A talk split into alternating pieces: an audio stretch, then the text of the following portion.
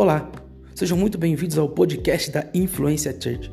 Você estará prestes a ouvir a mensagem do nosso pastor e desejamos que essa mensagem fale ao seu coração e te ajude a influenciar as pessoas através do amor de Jesus. Permaneçam abençoados.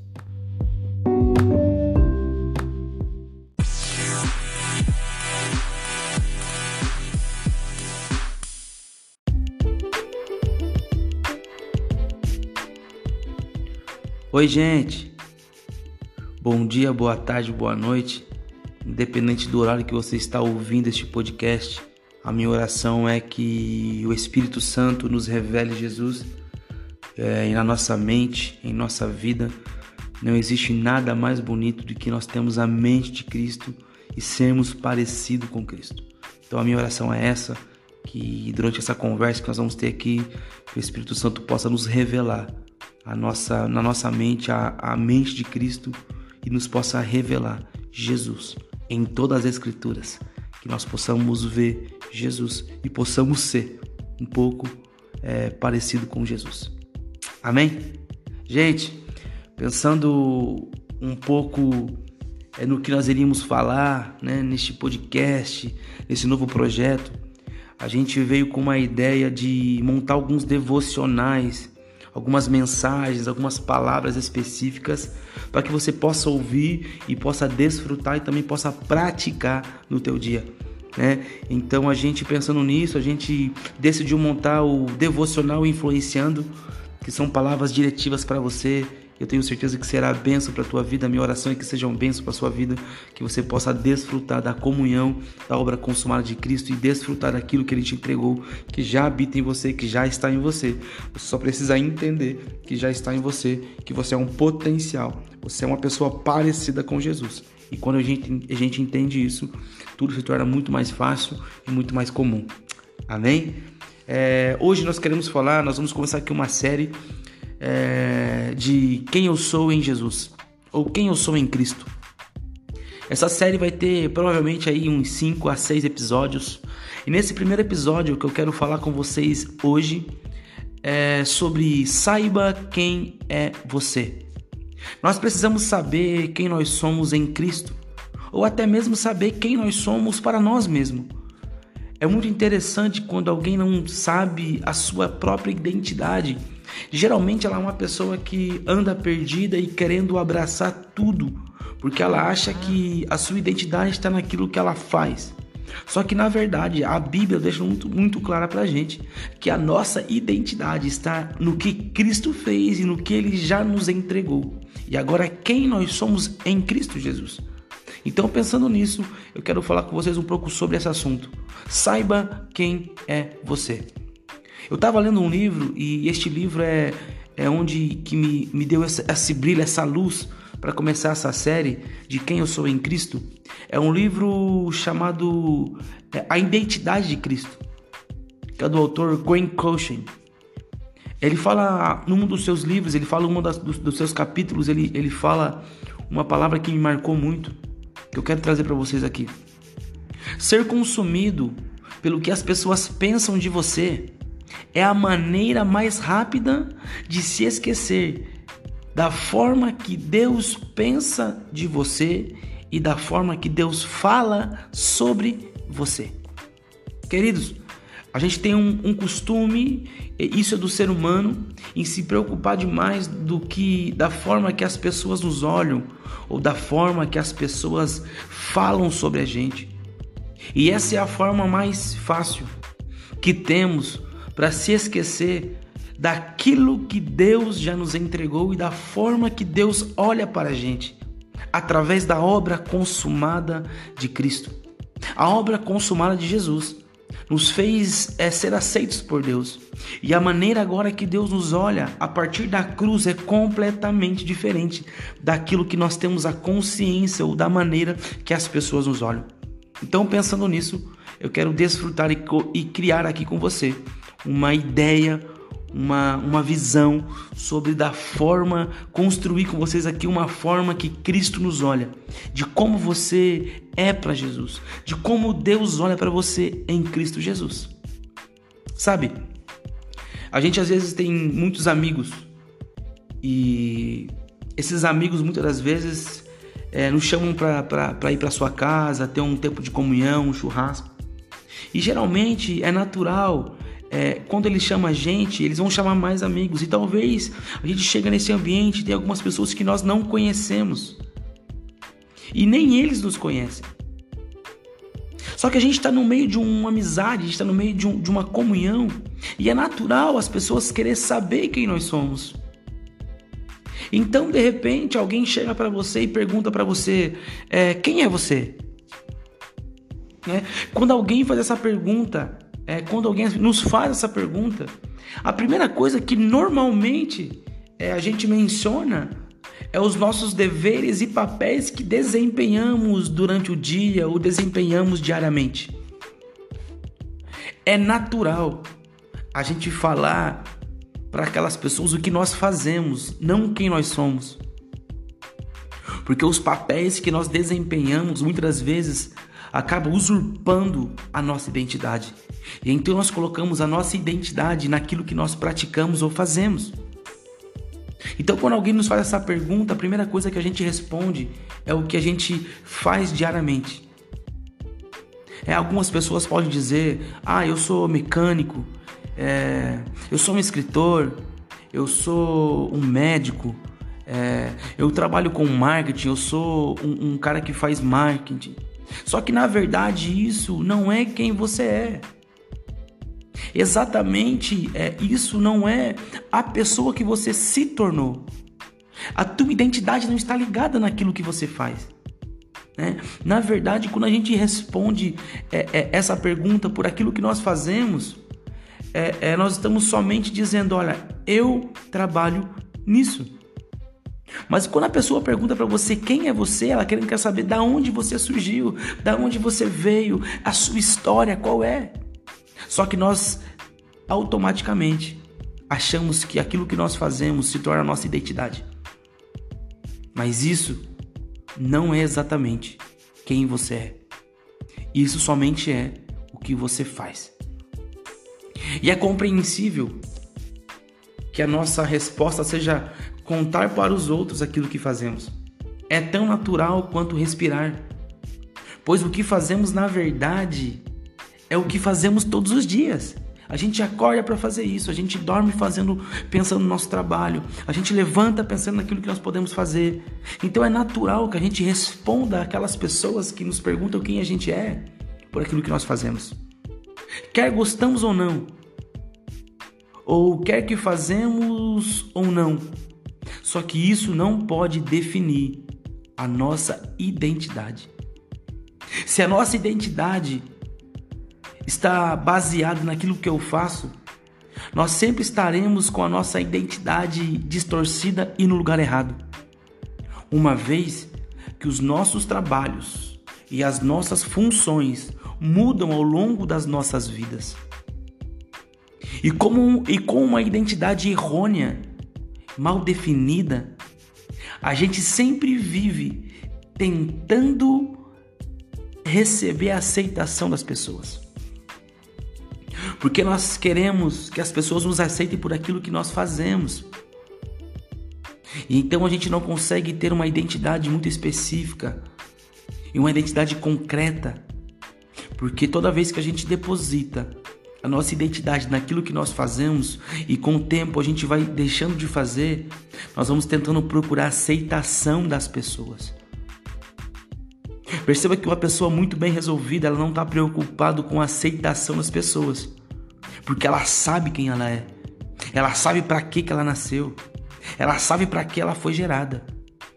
Mas infelizmente, tem muitas pessoas que estão preocupadas demais com a aceitação das pessoas, porque a sua identidade está completamente distorcida. Mas eu quero falar com você aqui a maneira que Cristo olha para você, a maneira de que Deus olha para você. Deus ele te conhece antes da fundação do mundo. Paulo vai escrever lá em Efésios que Deus nos escolheu nele antes da fundação do mundo. Então, o Deus que te criou, ele sabe para que te criou e por que te criou. Como seguidores de Cristo, a nossa identidade está muito ligada sobre o que Deus diz sobre nós. e não de quem os outros dizem que nós somos. No entanto, todos os dias nós acreditamos na mentira que dizem ao nosso respeito e desacreditamos nas verdades que a Bíblia e o próprio Deus diz sobre nós. Eu quero aqui com você alinhar as verdades do céu sobre o teu espírito, sobre o teu coração e sobre a tua mente. Eu quero trazer para você aqui a verdade que a Bíblia diz quem nós somos e qual é a nossa identidade. Sabe? Além de ser fácil assumir aquilo que fazemos como a nossa identidade, ainda a gente carrega nas nossas costas fardos como rótulos por aqueles que nos cercam. Nós carregamos, nós colocamos esses rótulos em nós por aquilo que nós passamos no passado, por aquilo que nós erramos no passado e por aquilo que as pessoas acham que nós somos. Tem pessoas que estão carregando fardos porque o seu passado foi fracassado. Porque o seu passado sofreu muito problema, e isso deixou para você com um fardo pesado e com esse rótulo que você é fracassado ou que você é desistente, ou que você é um preguiçoso, ou que você não vai ser feliz, ou que você não vai dar certo. Só que isso, queridos, são rótulos que o nosso passado traz sempre à tona quando a gente está preocupado demais com aquilo com que as pessoas olham pra gente. Talvez as pessoas colocam é, é, rótulos em você, viciado em trabalho, traidor, né? Ou talvez você, eles dizem você não é ninguém, você não vai vencer. Só que deixa eu dizer uma coisa para você, a boa nova do evangelho não é o que as pessoas pensam sobre você. A boa nova do evangelho é sobre o que Cristo fez por você e o que ele já te entregou. E agora o porquê ele fez por você e te entregou. Você é uma nova criatura em Cristo. As boas novas do evangelho é a forma que Deus olha para você em Cristo Jesus. Eu gosto muito de dizer que Cristo pegou todo o nosso rótulo de vida errada, de tudo aquilo que nós não merecíamos, tudo aquilo que era nosso, fracassado, desistente, pecador, ninguém, e jogou sobre ele, ele cravou na cruz todo esse rótulo que nós tínhamos. E quando Cristo ressuscita, nós nascemos com Cristo e ele nos entrega a forma e a maneira que nós se tornamos nele. Sabe essas palavras, essas pessoas, essas descrições que as pessoas jogam sobre você, não é quem nós somos. Sabe a maneira que a Bíblia diz que você é depois da obra consumada, depois do sacrifício de Cristo? Deus te chama como seu filho, o perdoado, sua obra-prima o novo em Cristo, a nova criatura, mais que vencedor, a quem ele livra do maligno, cidadão do céu, perdoado, amado, justificado. Essa é a maneira que Deus olha para você através do sacrifício do Cordeiro de Deus, de Cristo. É isso que nós precisamos compreender. O sacrifício de Cristo nos fez ser aceitos por Deus. E agora, porque nós somos aceitos por Deus, nós vivemos uma nova criatura e as coisas velhas já passaram. Eu gosto muito de um texto onde Paulo ele vai falar com a gente. Está em 2 Coríntios 5:17. Paulo vai dizer bem assim: Se alguém está em Cristo, isso significa que há uma nova criação. As coisas velhas já passaram e tudo se fez novo. A NVT vem um pouco mais profundo. Logo, todo aquele que está em Cristo se tornou uma nova criação, e a velha vida acabou, e uma nova vida teve início. Sabe, querido, Talvez você está aqui ouvindo esse podcast e está cheio de bagagens do seu passado, está cheio de bagagem por aquilo que você já passou. E você olha para você hoje e você diz: Eu não consigo, eu não vou vencer. Só que você precisa compreender que você em Cristo é uma nova criação. Aquela vida que você vivia de dogmas, de palavras que as pessoas jogaram sobre você não pertence mais. Cristo colocou aquela vida pregada na cruz, pregada no madeiro, para que você tenha uma nova vida, uma nova vida em Cristo. E agora a maneira que Cristo te vê, a maneira que Deus olha para você é que você tem uma nova vida e você é um novo homem, uma nova mulher. Os dogmas que as pessoas lançaram sobre você não pertencem mais a você. A maneira que Deus olha para você agora é como seu filho amado. A sua identidade não está mais ligada da maneira que você vivia. A sua identidade agora está ligada da maneira que Cristo vive em você. Isso é fantástico. Sabe a pior forma da gente não desenvolver uma nova criação, uma nova identidade em Cristo? É estar preso pelo excesso do passado. O passado nos aprisiona. O passado nos prende e o passado nos possibilita em viver o novo de Deus. Talvez nessa neste podcast Deus está falando para você, você não é aquilo que as pessoas dizem. Você não é aquilo que o teu passado diz sobre você, mas você é aquilo que Cristo fez na cruz. Cristo morreu no madeiro por você e te entregou uma natureza de Deus. Você agora é aceito por Deus, você agora é amado de Deus, e isso é uma nova vida que habita dentro de você. Você é quem Deus disse que você é. Você pode fazer aquilo que Deus diz que você pode fazer. Creia que o sacrifício de Cristo mudou a tua identidade mudou como as pessoas olhavam para você. E agora você é uma pessoa parecida com Jesus, porque dentro de você existe um potencial que se chama Jesus. Dentro de você agora habita a natureza de Deus. E a maneira que Deus olha para você é: você é um homem, uma mulher extraordinária. Você vai viver coisas fantásticas porque Cristo decidiu que você vivesse coisas fantásticas. O teu passado não te aprisiona mais, porque Cristo carregou todo o dogma do teu passado, todo o problema, todo o encargo que você recebeu, todo o erro que a tua vida um dia poderia dar. Cristo levou na cruz e te entregou uma vida perfeita em Cristo. Você é amado de Deus. Você é um homem, uma mulher, onde Deus tem planos para você. Efésios 2, versículo 10. Olha o que diz. Somos criaturas de Deus. Ele nos criou em Cristo para que passamos a nossa vida fazendo boas obras que ele já tinha preparado. Uau! A NVT vai dizer: Pois somos obra-prima de Deus, criados em Cristo Jesus, a fim de realizar boas obras. Ninguém pode viver agora em Cristo vivendo à base de, boa, de más obras. Nós, quando estamos em Cristo, Deus nos prepara as boas obras.